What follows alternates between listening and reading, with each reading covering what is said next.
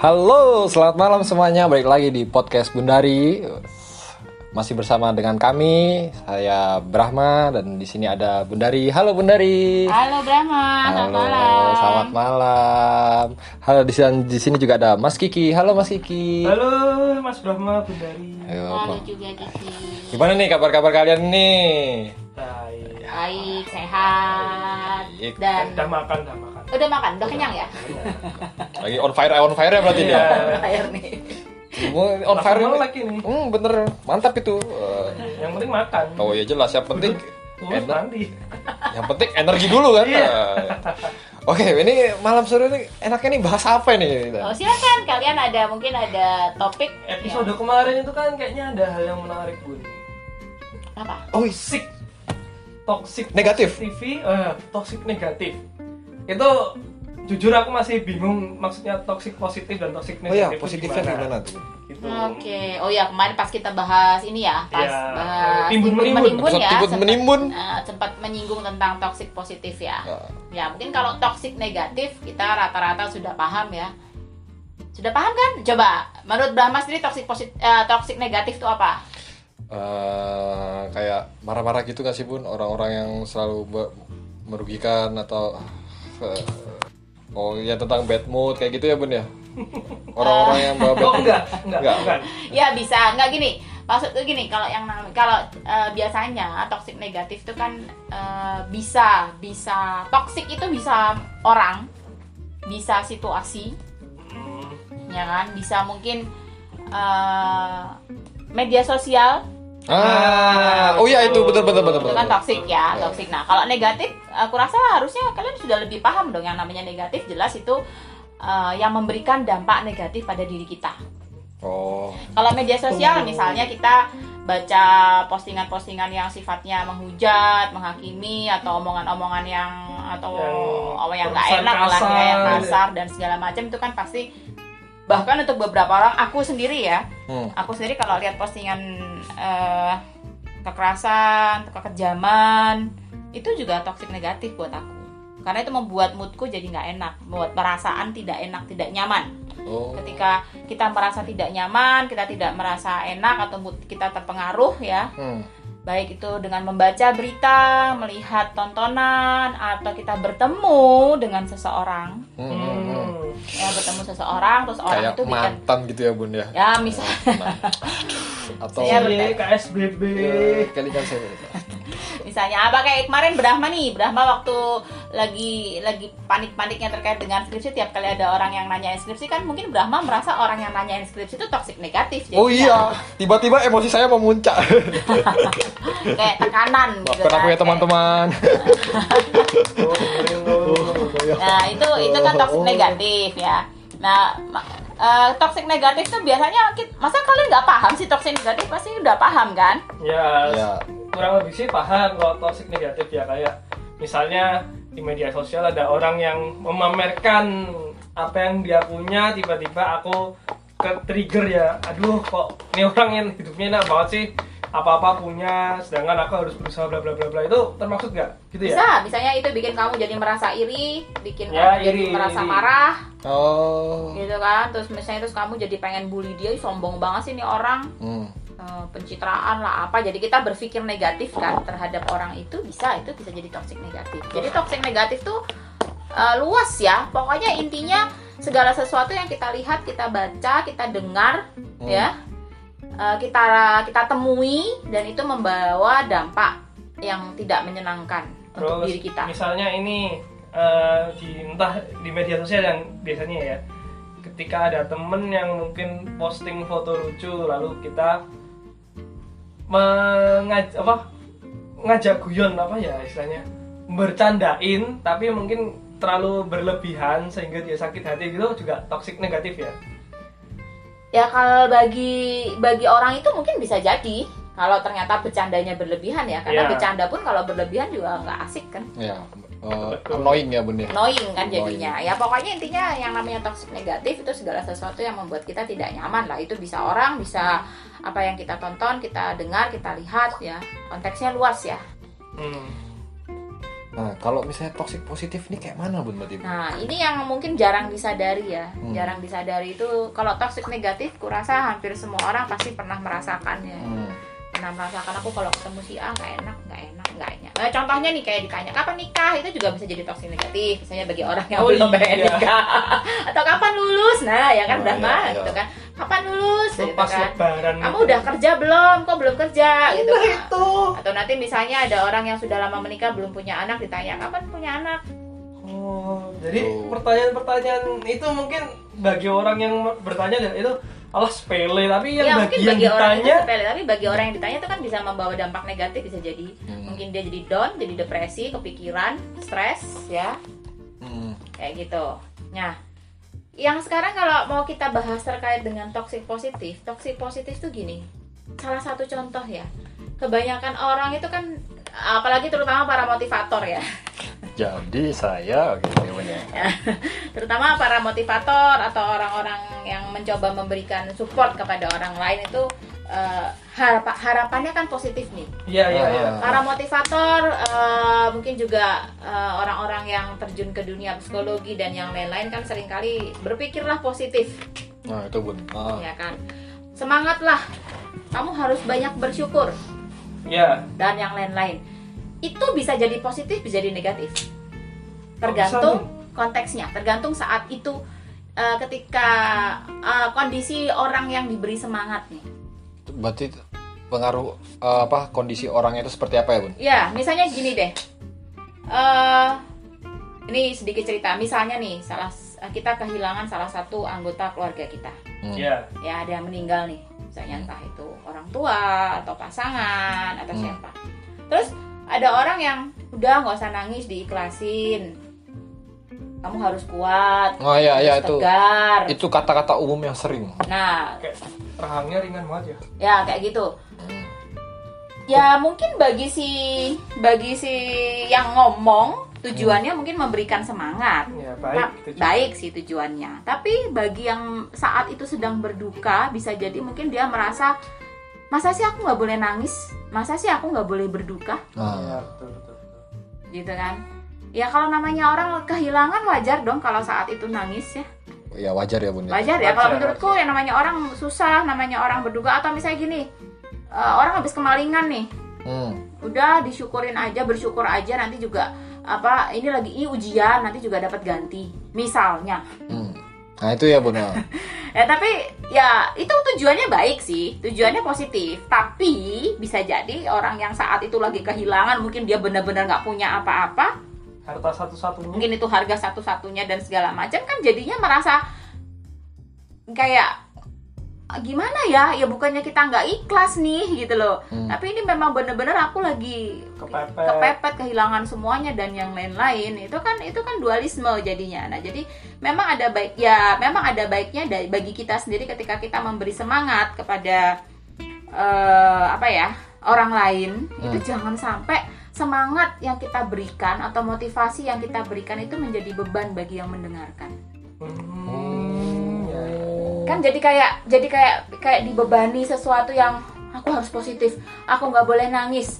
Aku harus ikhlas. Aku harus kuat. Padahal manusiawi. Padahal kan sebetulnya manusiawi kalau orang mau nangis. Ya.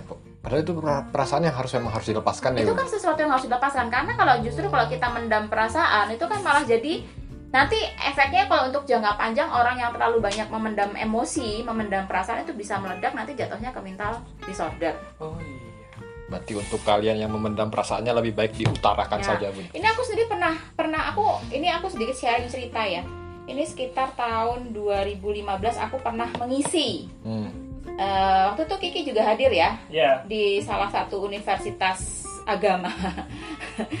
Universitas dengan basically agama lah ya. Aku nggak perlu menyebutkan universitasnya mana di Jogja. Pengen tahu, tapi ya ya pokoknya gitu ya, Bun. Ya, setelah podcast selesai. Oh iya iya iya iya. Itu kan aku aku memang diundang sebagai penulis sebagai penulis kebetulan aku menulis memoir tentang men- eh, bipolar disorder ya. Hmm. Hmm. aku sebagai pembicara waktu itu salah satu pembicara yang ada di situ Uh, di situ juga ada psikolog ada psikiater Nah, ya hmm. nah di salah seorang psikiater tersebut. Hmm. ya salah seorang psikiater itu ada ada audiens nih. Hmm. dia nanya gitu kan. Eh, dia kebetulan menderita mental disorder. Terus dia bertanya gimana caranya supaya eh, dia bisa survive melewati mental disorder tersebut? Iya. dan jawaban dari psikiater itu menurutku sangat-sangat tidak etis. Menurutku pribadi dan itu juga kebetulan eh, temanku yang psikolog pun dia juga tidak setuju Ah, ah. dia menjawab kalau kamu rajin beribadah kalau kamu rajin beribadah kalau kamu banyak bersyukur kamu tidak akan eh, enggak dia enggak bak- ngomong sama eh, bersyukur tapi lebih ke arah kalau kamu rajin beribadah dan disebutin ibadahnya ini A B C D F G karena itu memang basicnya pada suatu agama Hmm. gitu kan kamu nggak bakal kamu nggak bakal kena mental disorder Oh. Yang ngomong kok padahal dia punya Padahal kan dia sebetulnya punya background ya, ya, punya punya background. punya punya akademisi dan kita kan tidak bisa selalu mengaitkan eh, mental disorder tuh dengan bag- seberapa religius seseorang, Ya. sekuat apa iman seseorang itu nggak bisa karena ada beberapa yang masuk dalam golongan mental disorder yang itu memang benar-benar karena memang ada sesuatu yang tidak seimbang mungkin di otaknya di ada yang karena ya macam-macam kan banyak faktor ya. Mental Iya. disorder tidak hanya karena depresi tidak hanya karena tekanan yang lain tapi kan itu luas. Jadi nggak bisa dipukul rata. Pokoknya kalau kamu rajin beribadah kamu nggak bakal kena mental disorder. Itu menurutku eh, sebuah statement yang eh, satu sisi itu kan semacam kayak menghakimi si yang Orang- bertanya itu si penanya itu bahwa aku kena mental disorder Karena apakah kurang- ibadahku kurang karena kurang beribadah. Kasarnya aku ini pendosa ya berarti. ya apakah aku jadi karena aku kurang beriman terus aku jadi kena Heeh. padahal itu kan tidak ada korelasinya ya kalau Iya. menurutku ya Kok gitu banget sih jadinya? Mm-mm. bahkan aku pernah eh, pernah ada klien nih eh, mohon maaf dia cerita ya dia Hmm. eh, apa ya mengalami pelecehan seksual Gimana tuh? Ya mengalami pelecehan seksual dan kebetulan pelecehan seksual itu datangnya dari keluarga orang terdekatnya Waduh. dari waktu itu dari ayahnya sendiri ya Aduh. Dari ayahnya sendiri terus juga habis itu setelah ayahnya masih kakaknya Buset. nah dia berkonsultasi ke seorang psikolog Hmm. ya kan terus sama psikolognya ya kalau aku rasa waktu itu psikolognya agak kurang sensitif ya menanggapi eh, apa ya menanggapi Masalah. curhatannya ya oh, karena si psikolog itu hanya menyuruh dia bersyukur kayak kamu masih bersyukur masih bi- eh, bisa meninggalkan keluargamu terus eh, bisa survive dan kamu nggak hamil Hmm. Enak sekali rahangnya ya bun. Nah, jadi di sini kan malah justru kan jadi dia kan jadi kayak terus eh, udah sekarang bagaimana menyembuhkan ya udah kamu ber, apa bertobat istilahnya malah disuruh ya itu tadi balik lagi ke jalan Oh. eh, ibadah, Ibadah. ya Ah, kamu ber- banyak beribadah aja banyak bermohon ampun dan ya, ya itu sih tidak salah Ya itu tidak salah itu sebenarnya. tidak salah nasihat itu kalau menurutku tidak salah tapi itu kan menurutku tidak tepat Tidak saat tepat. itu karena Hmm. eh, dia datang ke psikolog untuk mendapatkan eh, kayak dukungan ya dukungan ya Hmm. bahwa bahwa kayak mendapatkan keyakinan bahwa aku ini Lagi bukan luka. aku tuh mungkin kan kalau aku lihatnya dia merasa berdosa Hmm. Ya. dia merasa dirinya kotor Hmm. yang namanya orang mengalami pelecehan seksual itu kan pasti ya Hmm. rata-rata akan aku juga seorang perempuan kalau misalnya aku mengalami pelecehan seksual bahkan sampai diperkosa pasti aku akan merasa diriku kotor Wah, itu trauma Nah, berat itu- bun. dengan disuruh untuk minta ampun sama Tuhan dan yang lain walaupun itu tidak salah tapi Hmm. kan tidak tepat karena justru akan membawa beban bahwa aku ternyata memang kotor Padahal dia korbannya. padahal dia korban terus apalagi nanti eh, di sini dia akan merasa lah waktu aku digituin Hmm. saya ketika aku Pelakunya. mengalami itu Tuhan ada di mana Ya. Nah. Jadinya kan jadi ada pertanyaan-pertanyaan seperti itu. Kok sekarang aku cuman kayak disuruh Kok bersyukur yang, yang salah disuruh kok rasanya aku ya. nah gitu kan. Terus banyak orang yang pada akhirnya kalau sekarang eh, terlalu seringnya orang untuk menyuruh kita harus berpikir positif. Ayo lagi lagi eh, tujuannya nih. Misalnya kayak kita cuma sekedar curhat nih ngomong nih. Hmm. Eh, aduh badanku nggak enak ya kok kayak mau sakit terus langsung ayo semangat nggak boleh sakit jangan berpikir negatif harus berpikir positif nggak bakal sakit lah kalau memang lagi sakit terus gimana Ya, iya itu bun. Ah, bener itu bun. ya itu yang sepele lah Ah. kadang-kadang hal-hal seperti itu memang membebani membebani itu tujuannya baik toxic toxic itu sebenarnya makanya disebutnya toxic positif sebetulnya Oh. niat niat dari orang yang mengucapkan itu adalah memberikan dorongan semangat Ah, ah, ah. tapi mungkin bagi si orang itu kalau momennya salah ya momennya nggak pas itu kan jadi kayak beban kayak oh aku dengan aku menangis nih aku lemah ya Hmm. Dengan aku curhat nih karena ini aku sendiri merasakan itu aku tuh merasakan mendapatkan banyak toksik positif aku secara pribadi ya Hmm. eh ya mungkin sebanyak sebagian besar orang ya sebagian besar orang yang mengenal aku kan menganggap aku sosok yang katanya kuat Hmm. katanya tegar dengan perjalanan hidupku yang dan dan dan lain-lain. Nah, tanpa disadari dengan dianggap kuat, dianggap hebat atau dianggap tegar itu kan beban. Oh iya bener bun bener bener. Itu beban loh buat aku. Ah. Beban. Nah, ketika namanya aja aku manusia loh. Hmm. Ketika tiba-tiba aku merasa capek, merasa lagi pengen nangis, merasa lagi butuh butuh curhat karena biasa dicurhatin. Orang yang biasa dicurhatin bukan berarti dia nggak bisa nggak nggak pengen curhat juga dong. Iya dong. Apa yang curhat juga dong. aku juga pengen Oh. curhat nih, gitu Ah, kan. Ini masih punya perasaan, punya pikiran gitu kan. Ah. Nah, nah itu itu yang sering kali beban-beban yang di- ditekankan orang kepadaku itu yang membuat aku jadi nanti kalau aku curhat sama orang nanti aku dianggap lemah dong. Iya sih bun. Gitu. Itu lah. Terus nanti kalau aku kalau aku nangis depan orang terus orang ih gimana sih Bundari aja nangis gitu. Masa Bundari nangis sih? Masa Bundari gitu aja nggak kuat sih? terbiasa Iya orang sih. melihat kalau kita nggak pernah nangis Iya pernah terbiasa curhat. karena aku nggak pernah nangis nggak pernah curhat terus orang kayak begitu misalnya tiba-tiba aku nangis tiba-tiba aku curhat itu kan orang langsung wah kok Bundari kok gini kok Bundari kok kayak gini nah itu kan itu kan sebetulnya membuat membuat orang-orang yang misalnya dalam posisi yang seperti aku tuh jadi kayaknya ya udahlah kalau gitu aku nggak aku nggak jadi nggak berani curhat. Hmm. dan bahkan jadi nggak berani untuk nangis ber- nggak berani untuk nangis di depan orang yang tidak bahkan bisa dibilang aku hampir nggak berani ya nggak nggak pengen orang lihat aku nangis. Karena ya itu menjadi beban tersendiri. Malah itu malah bikin mendem perasaan lebih parah Ya, lagi ya jadi- bun ya. bukan berarti Oh. apakah dengan itu kita nggak boleh ngasih semangat ke orang sebetulnya boleh cuman ada baiknya kita belajar untuk lebih peka ya Hmm. kita lihat dulu momennya Merhatikan keadaan. ya misalnya nih lagi ada orang lagi nangis. Iya. dia lagi sedih ini terutama kalian cowok-cowok nih Ya. punya cewek nih punya punya pasangan Amin. Amin, amin, amin, amin ya. Punya pasangan, terus pasangan kalian lagi nangis nih. Ah. Terus kalian udah nggak usah nangis, gitu aja nangis. Udah, udah nggak usah ditangisin kayak gitu-gitu. Jangan, lihat dulu. Mungkin memang dia lagi butuh nangis. Oh ya harusnya kalau gitu dibiarin dulu aja ya bun ya. Ya biarin dulu aja.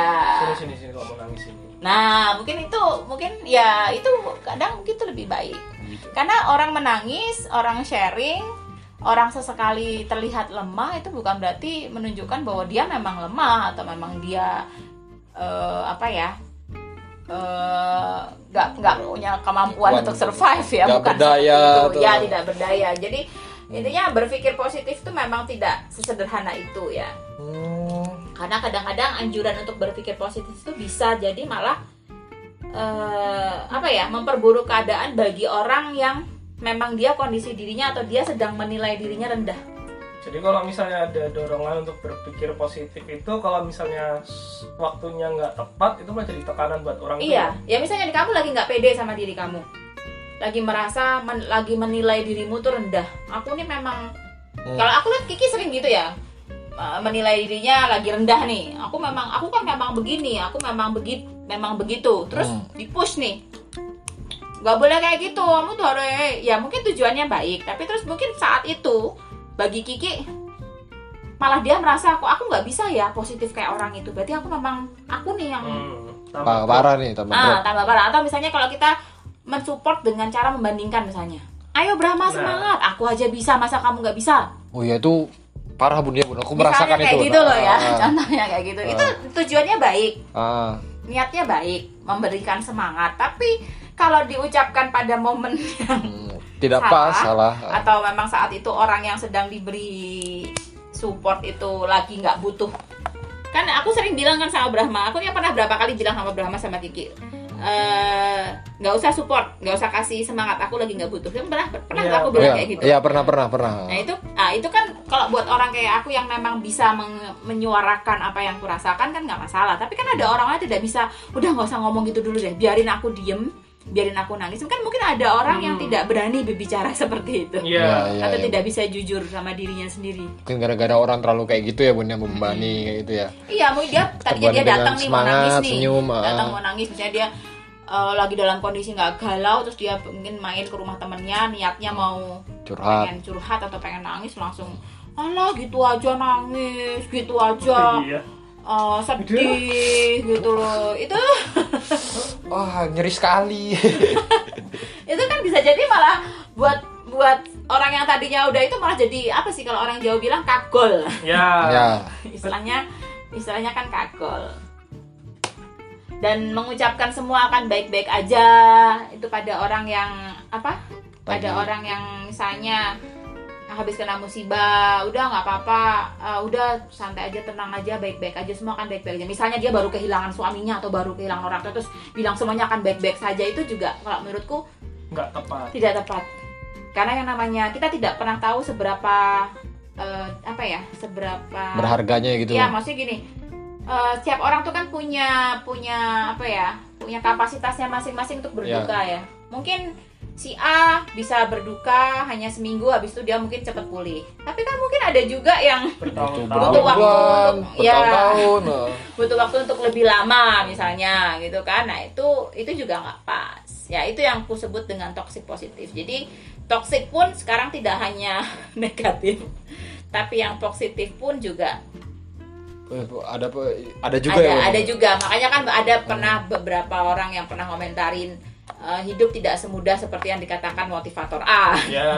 atau motivator B Wah. Jadi kalau kita mau ngasih semangat ke orang, lihat-lihat dulu Hmm. kondisinya, Kondisinya. seperti apa. ya lihat dulu Apakah kondisinya seperti apa Dia sedang butuh disemangati atau justru dia malah sedang butuh untuk menangis atau Ah, kalau memang orang tuh Curhat. lagi butuh nangis ya biarin aja dia nangis Ya karena itu adalah perasaan yang memang dia pengen iya keluarin. ada Bun. dia pengen keluarin gitu makanya kan kalian juga sering tau lihat klien di klienku nangis nangis ya tak Iya. diemin aja kan Iya iya benar. ya karena aku pikir ya mungkin memang yang mereka butuhkan Nangis. kadang memang hanya menangis biasanya eh, bisa jadi habis menangis bukan berarti terus mem- ada yang bilang emang nangis selesaiin masalah memang tidak Tapi tidak setidaknya. tapi paling tidak itu kan melegakan ya, mengeluarkan eh, emosi-emosi ini. yang tertahan. negatif ya emosi-emosi yang tertahan itulah yang disebut dengan toxic negatif dan toxic positif. Jadi mungkin ke depannya kita harus lebih berempati dan lebih peka saja dengan kondisi orang. Hmm. ya kalau memang orangnya lagi butuh lagi butuh dimotivasi ya silakan memotivasi. Tapi kalau kelihatannya orang itu hanya lagi butuh sendiri dan lagi butuh Betul. nangis ya sudah. Bahkan kadang-kadang ditanya-tanya pun itu juga bisa jadi sesuatu yang tidak menyenangkan Iya, iya. Iya iya sih benar. misalnya lagi kamu kenapa sih nangis kamu kenapa Eh, ada masalah apa Kenapa ya?